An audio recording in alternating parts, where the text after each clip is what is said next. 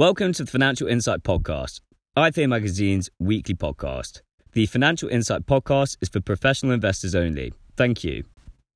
Today we're going to be speaking to Alistair Marsden from Nova Growth Capital. Alistair, would you mind introducing yourself and Nova? Um, my name's Alistair Marsden. I um, work at Nova, which is a group. Uh, personally, I cut my teeth about two two decades ago now, working as a first employee into a string of startups um, that, that, have had a number of exits, and then later into kind of UK headquarters of international firms. Yeah, and Nova Growth Capital, um, we are an award-winning uh, SEIS and EIS fund provider. Um, that and, and we invest in high growth potential UK based tech startups.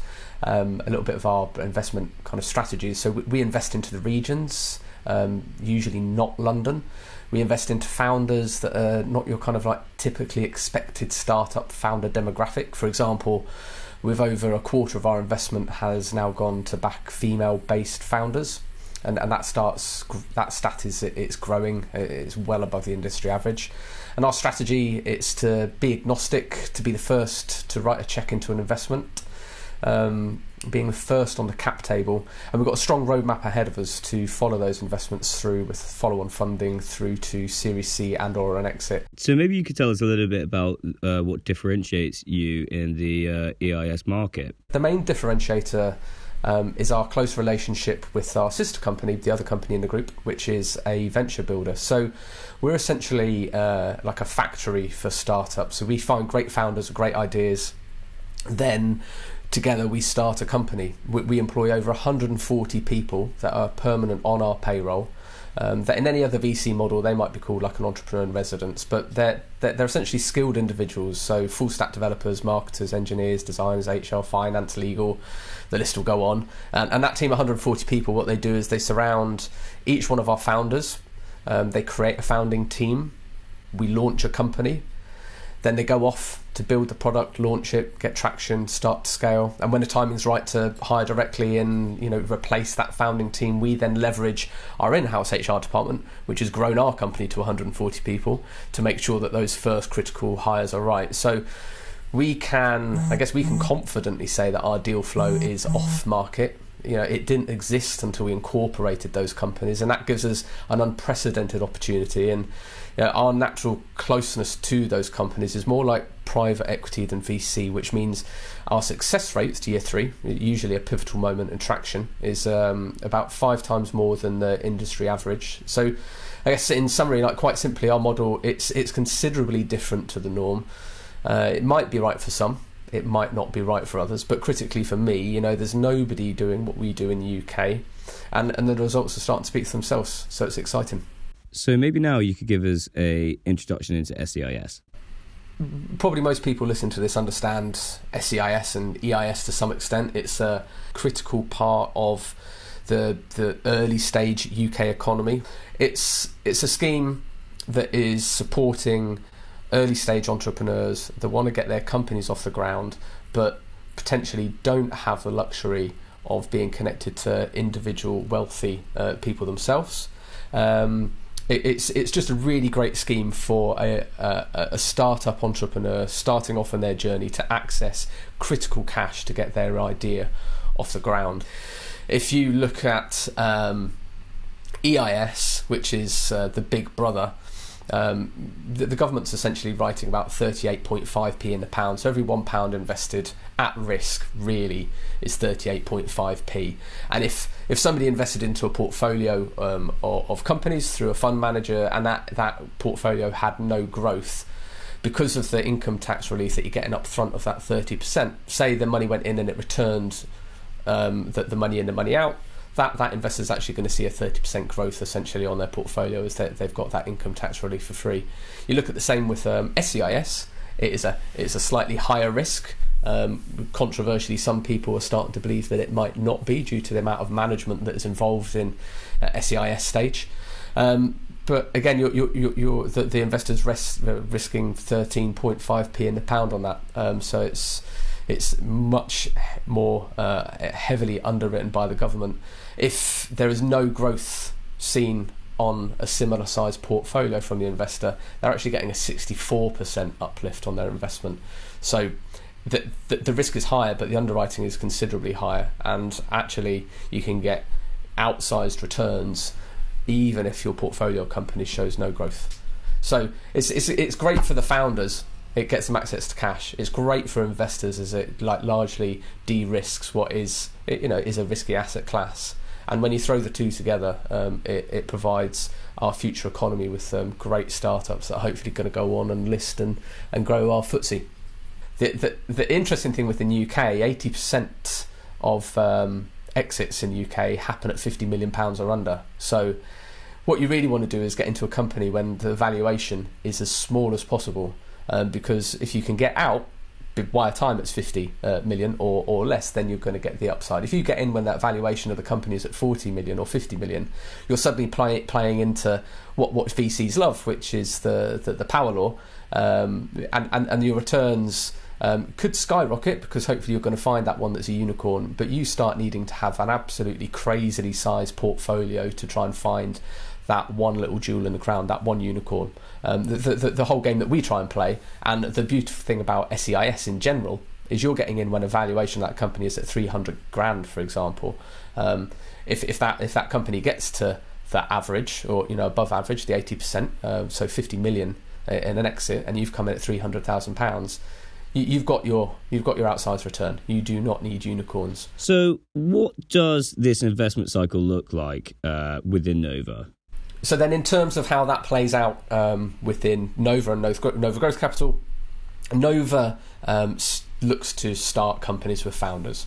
Um, we will write their first check, and that check will consume the 150k SEIS allowance with them and provide a little bit of uh, EIS. Generally, the, the, first amount of money invested into one of our companies is 195,000 pounds, and that that will be put in at an idea stage. But that 195,000 pounds what they will do over a nine month period is go from idea through to something where there is a product with a small sign of traction and clear signals that the market is interested um, and willing to buy. Uh, to do that, we put in over 600 days of dedicated resource to get them from idea to that stage.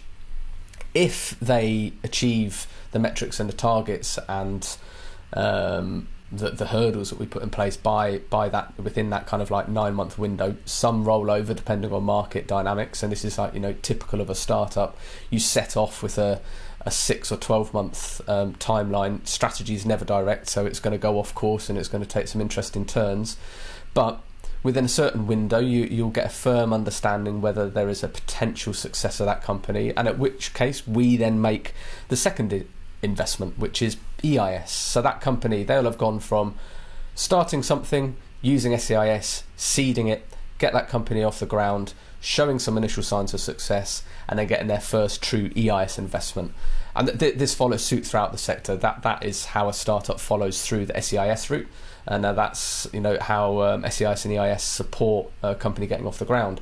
From that point on, um, we will work with them to grow that company, set some key milestones, uh, objectives, and key results based on each investment round. At the end of that investment round, if they're succeeded, hopefully over succeeded, um, we will follow that money into their next stage of growth, and that will carry on all the way through um, until there is some kind of exit. They will hopefully um, but by kind of like mid SCI, uh, EIS level, so kind of 500k checks, 500k to a million. We'll be getting in other investors. We'll be syndicating deals with other investment firms, um, other angels who are kind of wanting to follow their money that have come out of uh, the SEIS round with us, and the, the, the money will follow until an exit. The, the, interesting thing, I guess, like with the the Nova model here, is quite a lot of people get in um, to SEIS quite late.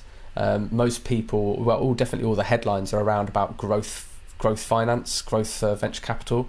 Once companies are kind of probably hitting um, kind of 20 to 40 million valuations and looking to grow and hopefully become a unicorn. So my understanding is that SEIS is riskier than EIS.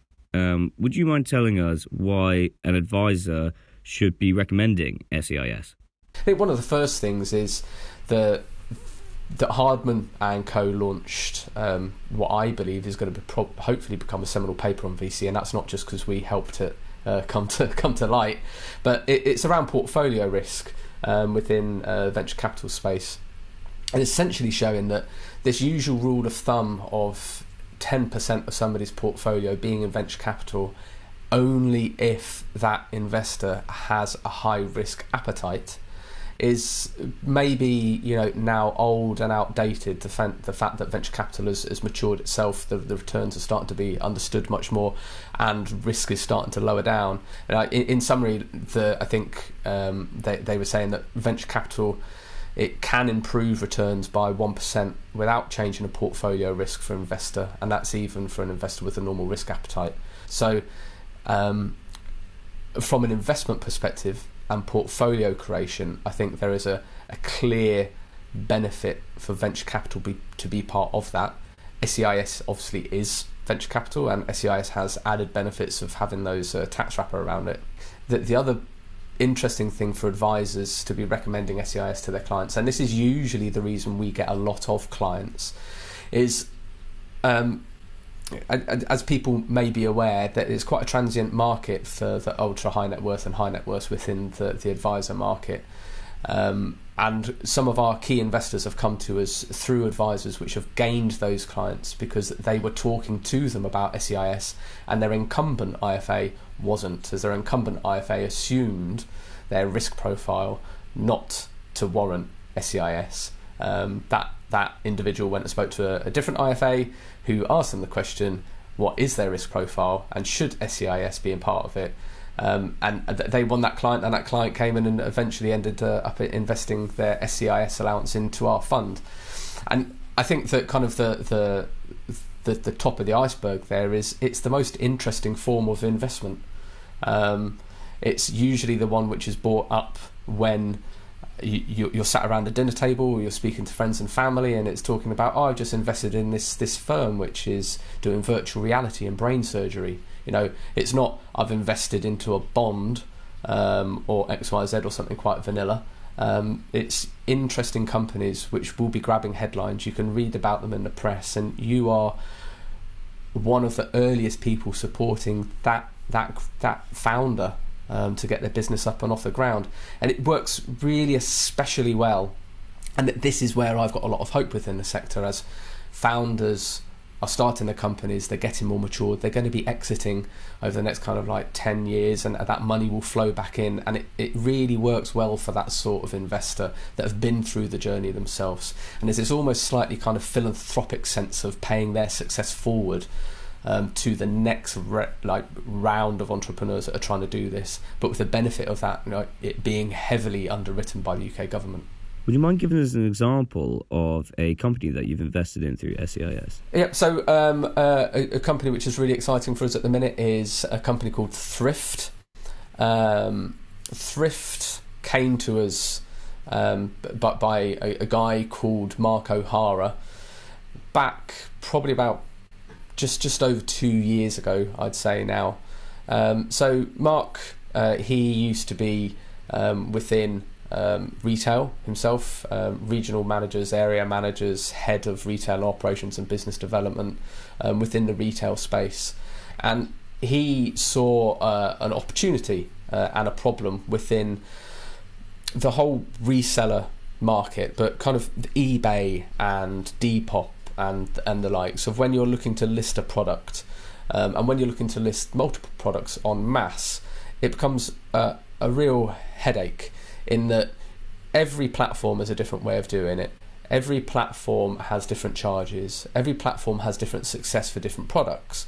And if you're trying to do this maybe as a thrifter, as a as, as a business, or what's really been interesting for thrift, you know, as a charity which lists a lot of stuff on these platforms, picking the right platform, understanding the, the potential returns that you might get on that platform, costing it up to show you which one is pr- probably going to give you the biggest profit, and then ultimately listing that product for you was was an opportunity to kind of disrupt what was considered already a disruptive market. So he came to us with a, a great background within the retail space and was looking for a partner to take this idea that he had um, which uses, you know, you, you, can imagine the amount of machine learning, well, you know, kind of databases and algorithms and machine learning that might have to go behind a product like this. Looking for somebody to help build that product um, in in a lean way and try and test whether there was the market for it. So jump forward to today. Um, the the product is called Thrift. They've been working with a, a, number of charities recently to kind of stress test the product that we've built, and and it's working. It's um, it's allowing these charities to list quicker. Um, it's allowing these charities to sell more. It's allowing them to sell more and more profitably. And ultimately, all this data is coming together to, to allow Thrift to move into a more public and commercial model where myself, um, anybody listening to this, will be able to download it. They'll be able to write into the Thrift app, you know, um, pair 501 jeans, blue, stonewashed, good quality, size 32 inch waist, um, and it will come up list everywhere that they're going to potentially get a sale, highlight the top one, tell them how much it's going to cost to post it, give them the, the, the, the link to list it, click on that link, it will list it, they can then sell it um, and make the most amount of money out of that individual item. And I, I know for one, having a small family um, and being quite kind of um, environmentally aware that we, we try and sell all our kids' clothes.